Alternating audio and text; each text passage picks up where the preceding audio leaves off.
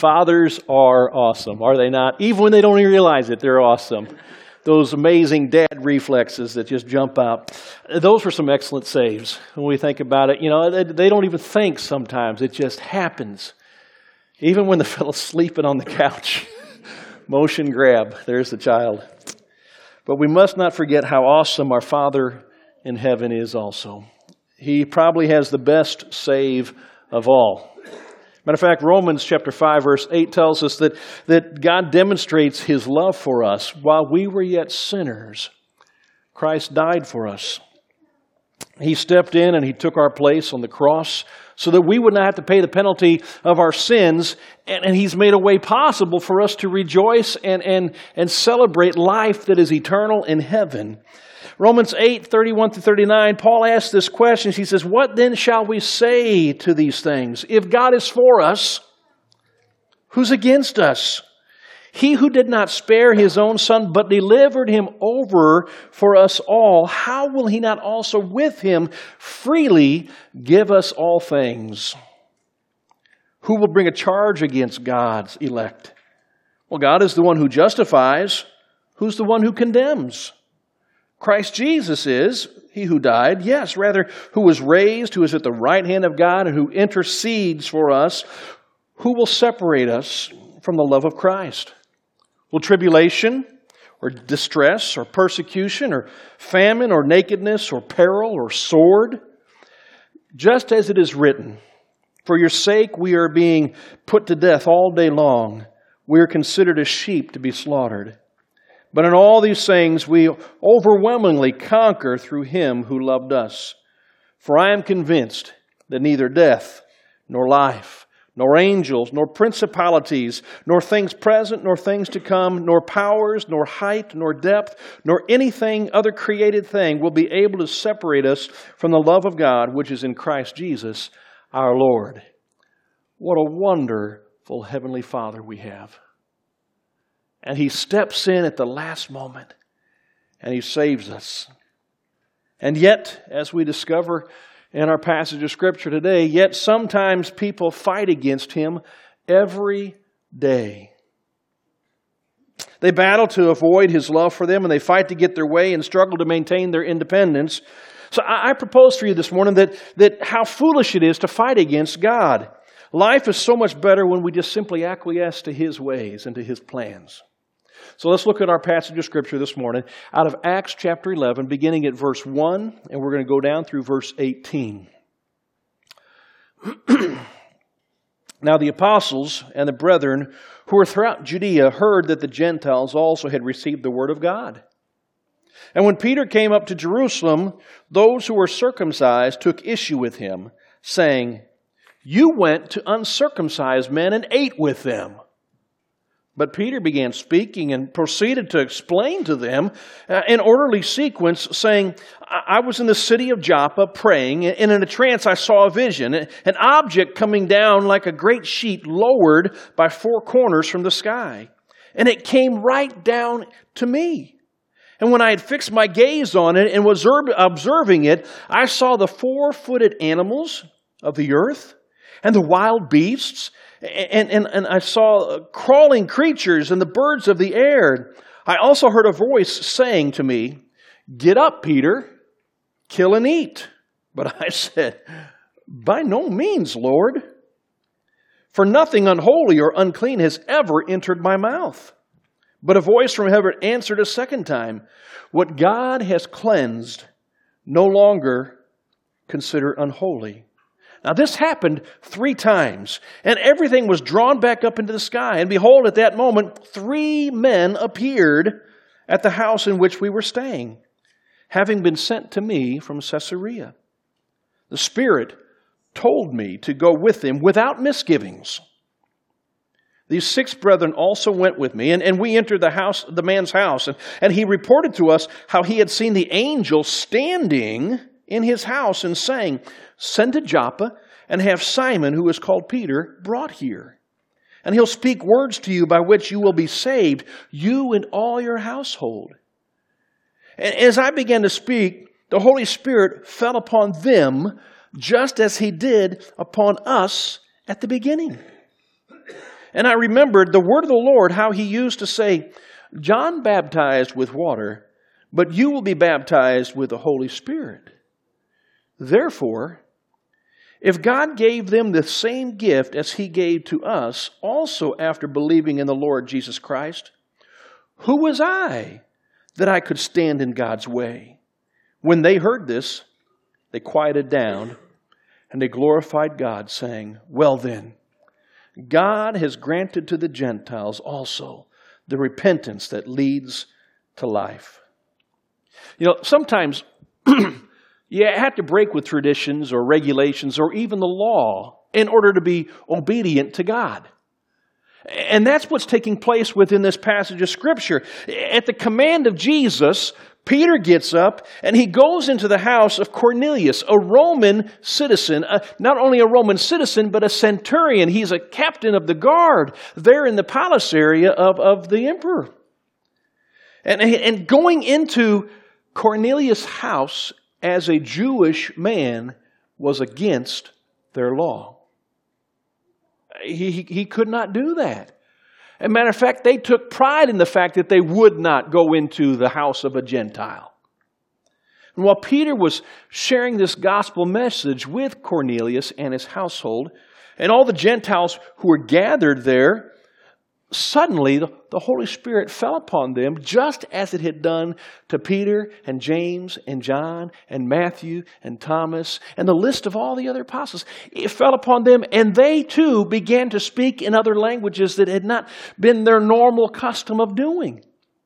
Peter recognizing that this is the gift of the Spirit upon them, he doesn't, he doesn't squabble about anything at all. He realizes what is happening here is God is embracing them just as he has embraced us. And it was then that Peter decided it would be proper to baptize them. And so we know in the previous chapter that he ordered them to get baptized. If you're going to have the Spirit, you need to do this the right way. and they followed through, and the whole household became Christians that day. Now, Peter, because of his earlier vision while he was in Joppa, he must have figured that God was about to do something really significant. And so he went. And he broke his own Jewish customs law of walking into the house of this Gentile man. But he didn't go alone. he realized something's about to happen. And so he takes with him six other Jews who have become Christians, and they're going to be his witnesses. So this isn't just going to be about his own say so. He's also going to make sure that there's plenty of people who are going to witness what God is doing because God has called him to go to the house of a Gentile and to come and to communicate with him and to preach to him the good news. And I better make sure I've got some backup smart on his behalf. Because when Peter returns to Jerusalem, those who were, quote, circumcised, these are the Christian Jews down in Jerusalem, they begin arguing with him. There you've got a little contention going on because Peter has just broken the law. And they need to confront him over that issue. How could you dare go into the house of a Gentile and you even ate with them? You know that you're not supposed to do that. That's against the law. You see, it's because they believe that only a Jew could be saved. Now, that's a little bit different from our understanding today, but you have to really understand this the Jewish nation from Abraham forward believed that they were chosen by God to be separated from this world and that nobody else would be able to partake in his blessings because they were not Jewish. And that God was against everybody else except them. And they have a history to prove it because God would always go before them into battle and fight for them, and God would always bless them against the nations. And uh, sometimes he had to punish them because of their unfaithfulness, but they were his people, see? And, and so nobody else could become part of this newfound faith of Christ except for the Jews.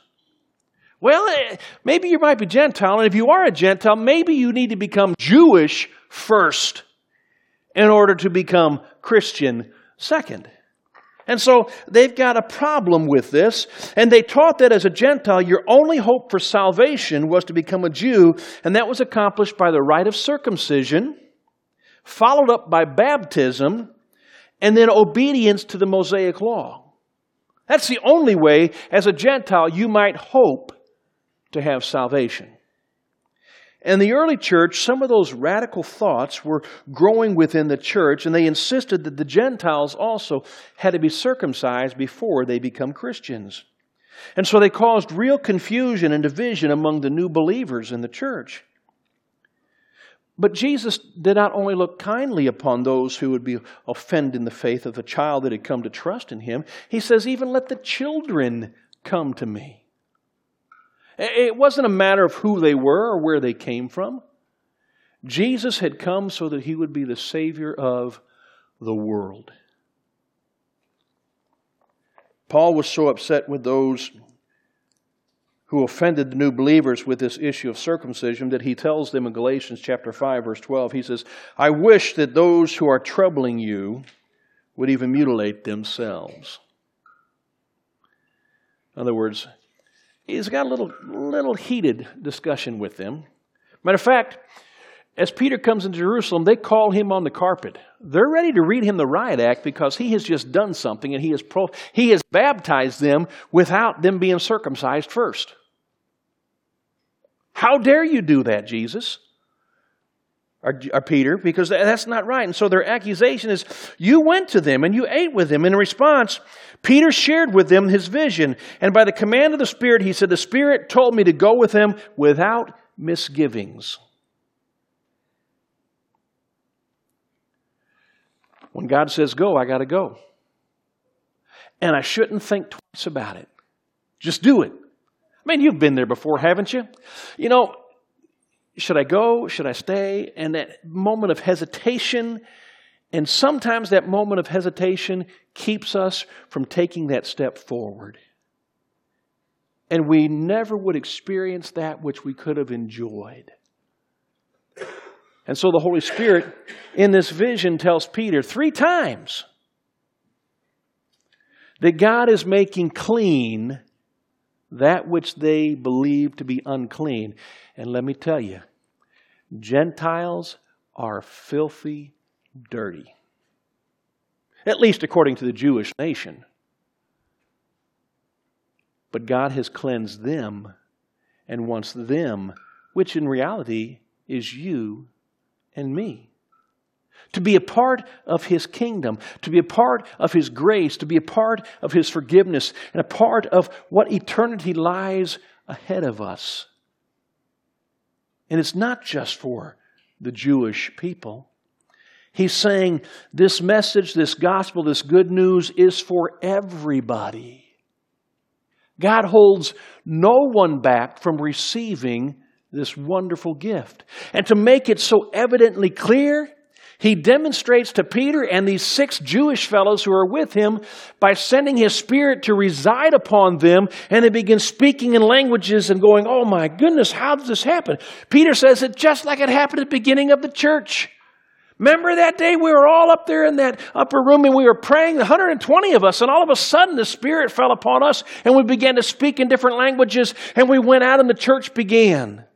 He says, if God did that to them as He did it to us, who am I to hinder them from becoming Christians?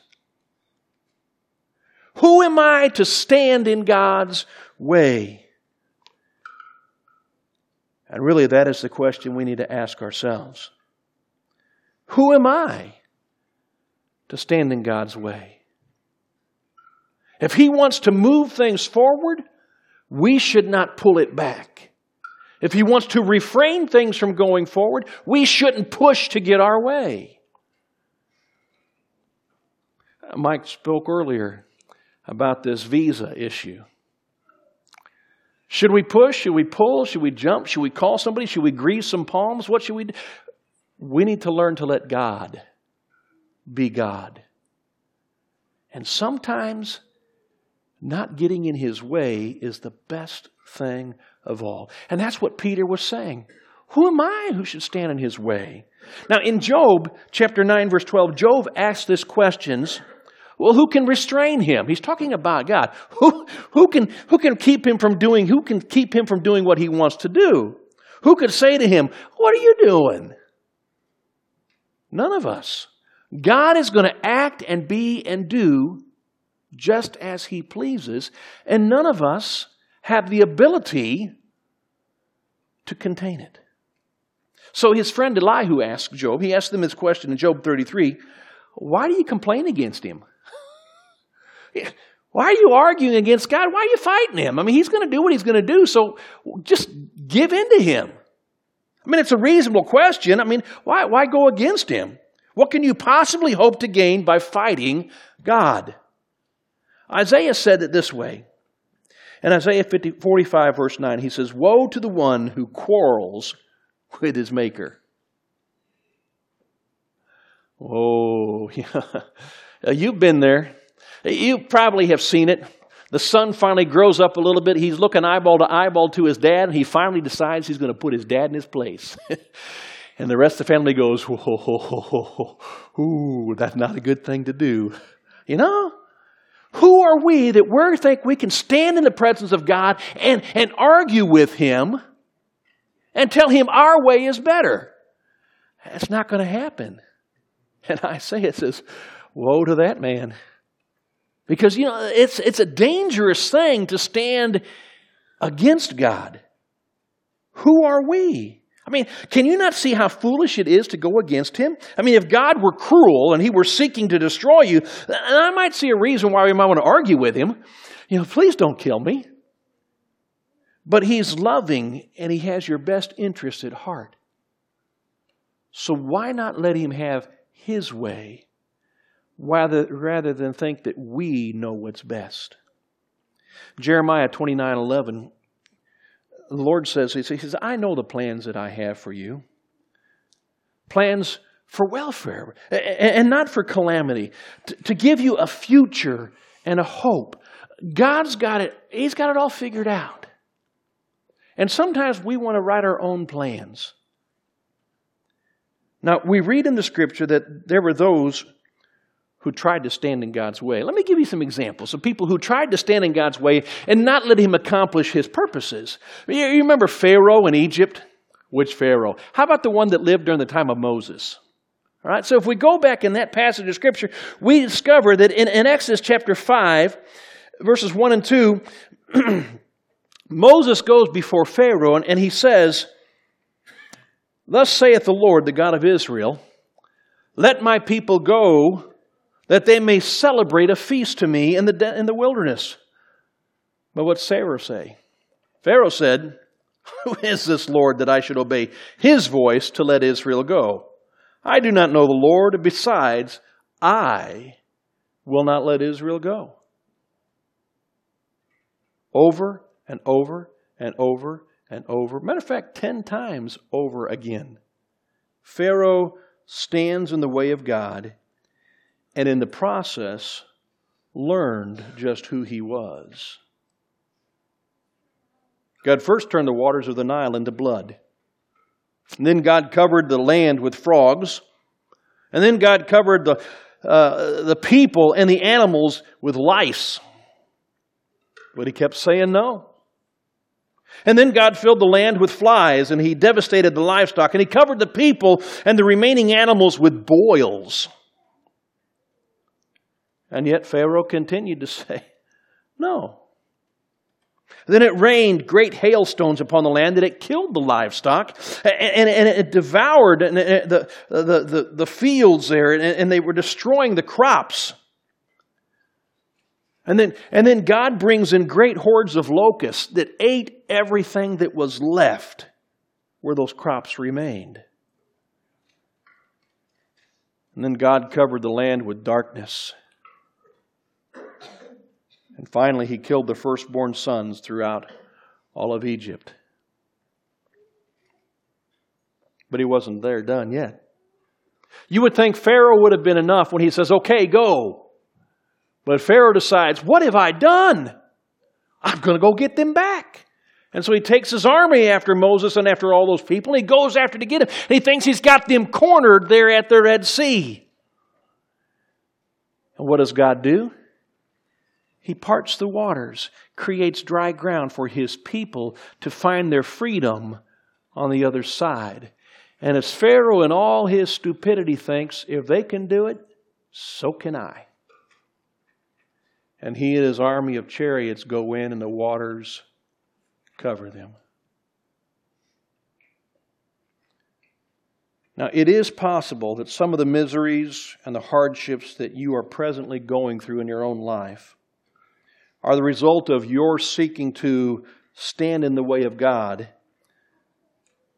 and the work that He's really trying to do in your life. Abijah, another story. Abijah was the great grandson of David. And, and he has now come to the throne room at the death of his father Rehoboam. And he is going to become king himself. And so he decides he's going to go up north to the tribes of Israel under that new kingdom that they've established under Jeroboam. And he wants to communicate with him. And Jeroboam has led a rebellion against the throne in Judah and has created his own country.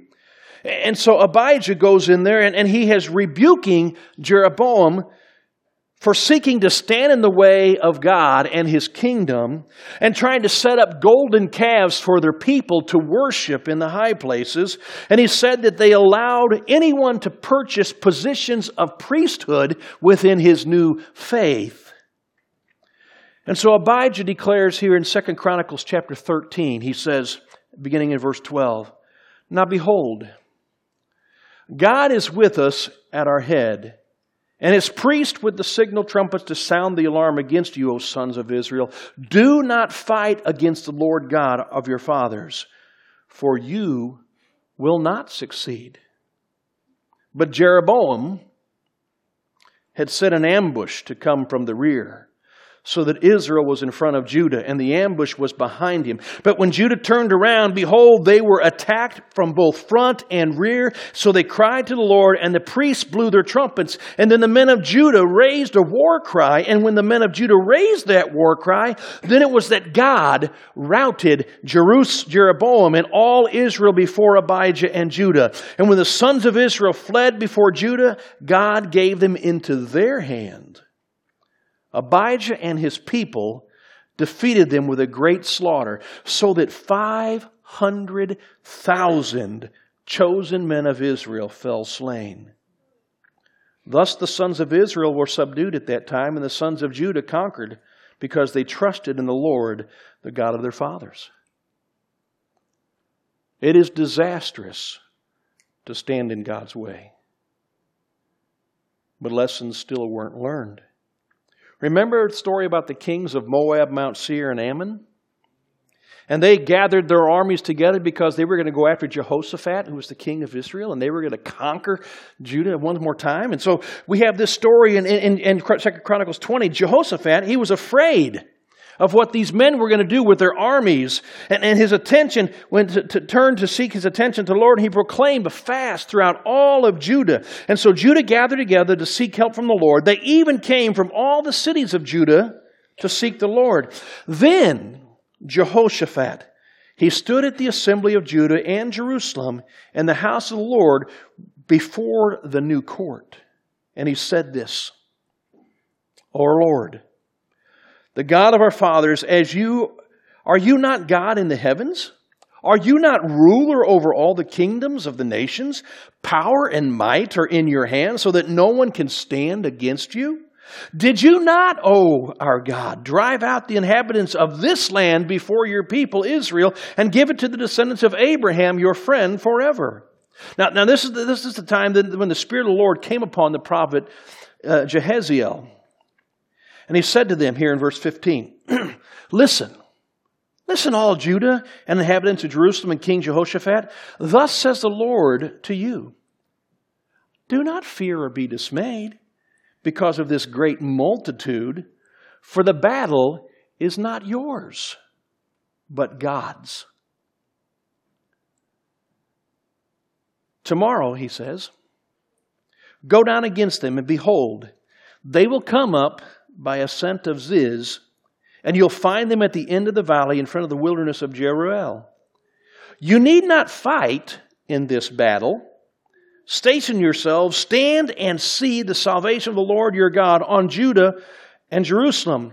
Do not fear or be dismayed. Tomorrow go out and face him, for the Lord is with you. And Jehoshaphat bowed his head with his face to the ground, and all Judah and the inhabitants of Jerusalem fell down before the Lord, worshiping the Lord. Now, the next morning, they get up and they go out and they find themselves a nice little place to look down over the valley there, and they're going to watch and see what God is going to do. They're prepared to fight if they need to fight, but God says, Don't worry about it. I got your back. I got your front, and I got your sides. I'll take care of everything. And so we see that the story progresses just a little bit further. These kings think that they are going to go against God and they're going to destroy this nation of Judah. But God says, You're going against me. So the next morning, here we have, they rose early in the morning and they went out to the wilderness of Tekoa. And when they went out, Jehoshaphat, he stood and he said, Listen to me, O Judah, inhabitants of Jerusalem. Put your trust in the Lord your God and you will be established. Put your trust in his prophets and succeed. When he consulted with the people, he appointed those who sang to the Lord and those who praised him in holy attire as they went out before the army and said, Give thanks to the Lord, for his loving kindness is everlasting. When they began singing and praising, the Lord set ambushes against the sons of Ammon, Moab, and Mount Seir, who had come against Judah. So they were routed.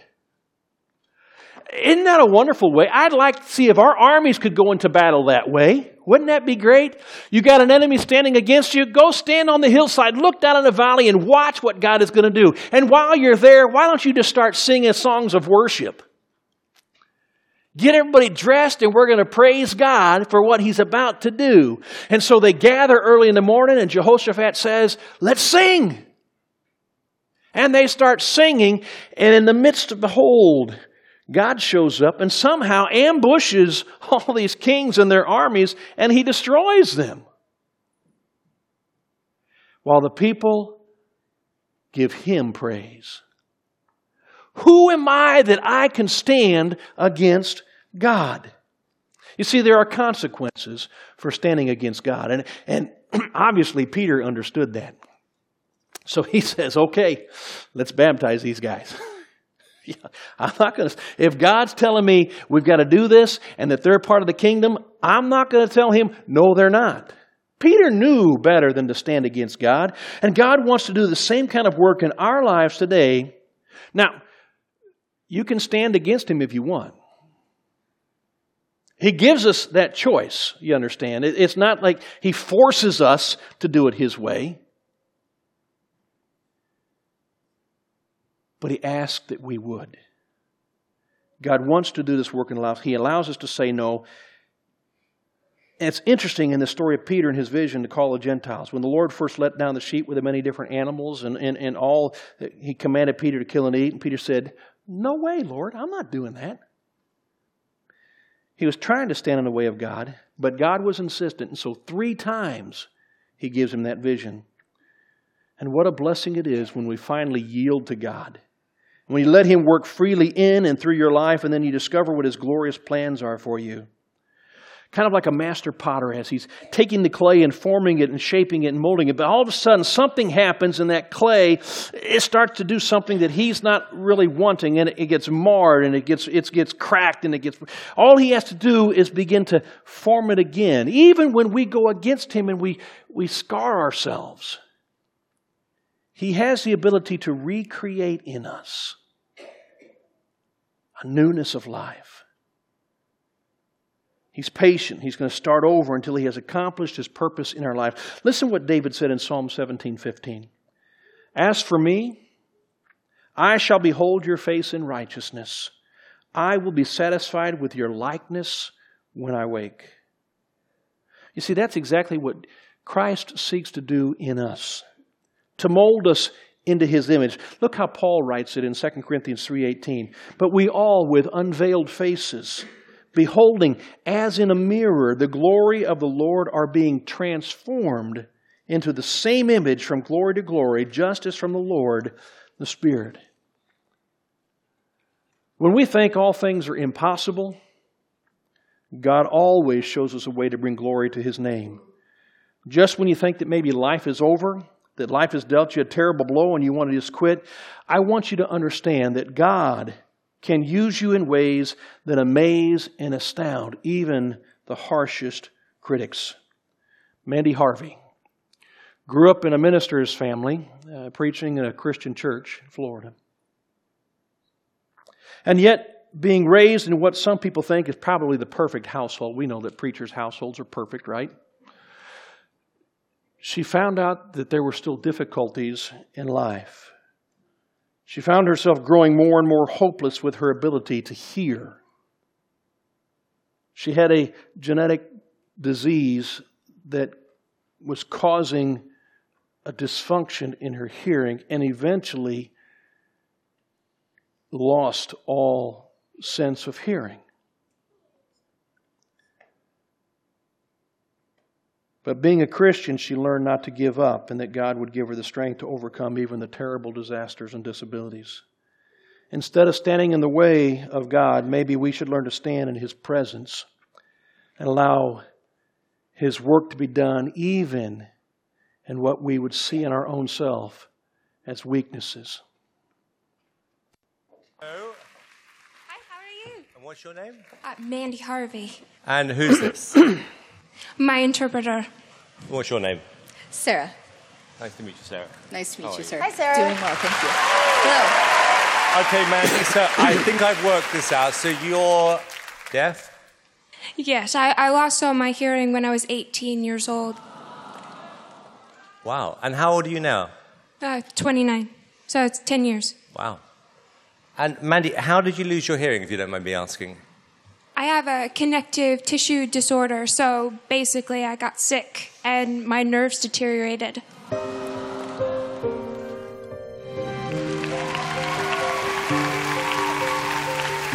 So you were singing before you lost your hearing?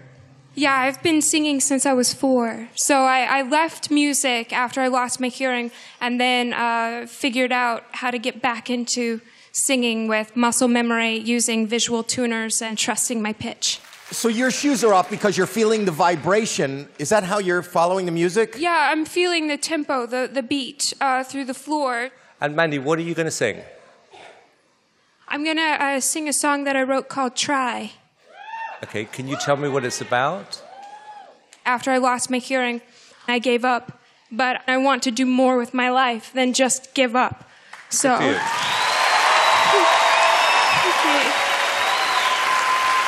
Good for you. Good for you. Okay, well, look, this is your moment, and good luck. Uh, okay.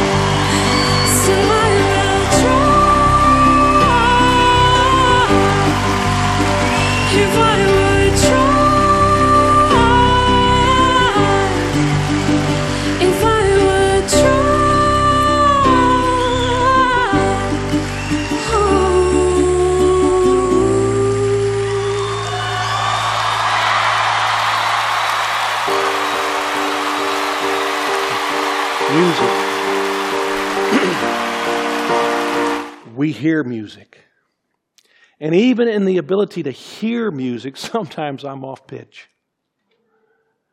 And you're there with me too. But not to hear. And we would say music is not for those who are deaf. But Mandy Harvey has just proved us wrong. Can you imagine finding the pitch by feeling your vibration? Amazing. Never, ever stand in the way of God.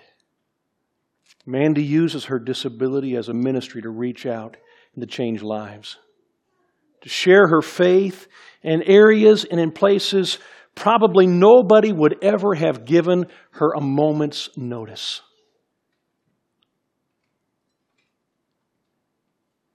Cornelius,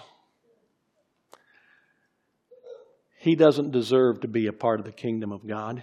He's a Gentile. Doesn't matter how much he loves God. Doesn't matter how much he prays to him. He was not a part of the family of God until Jesus made the way. Don't fight against him. Because when you just simply give in to what his plans are for your life, he will use you in remarkable ways and it changes the world. All because that man Cornelius spent time in prayer on a daily basis and giving of his own finances to help other people, even the Jewish people. We have been embraced into the kingdom of Christ. In spite of what the Jews wanted. Never stand in his way. Go where he says go. Do what he says do. Be whom he wants you to be. And allow his image to reflect in ways that change the world. I'm going to have an invitation for you.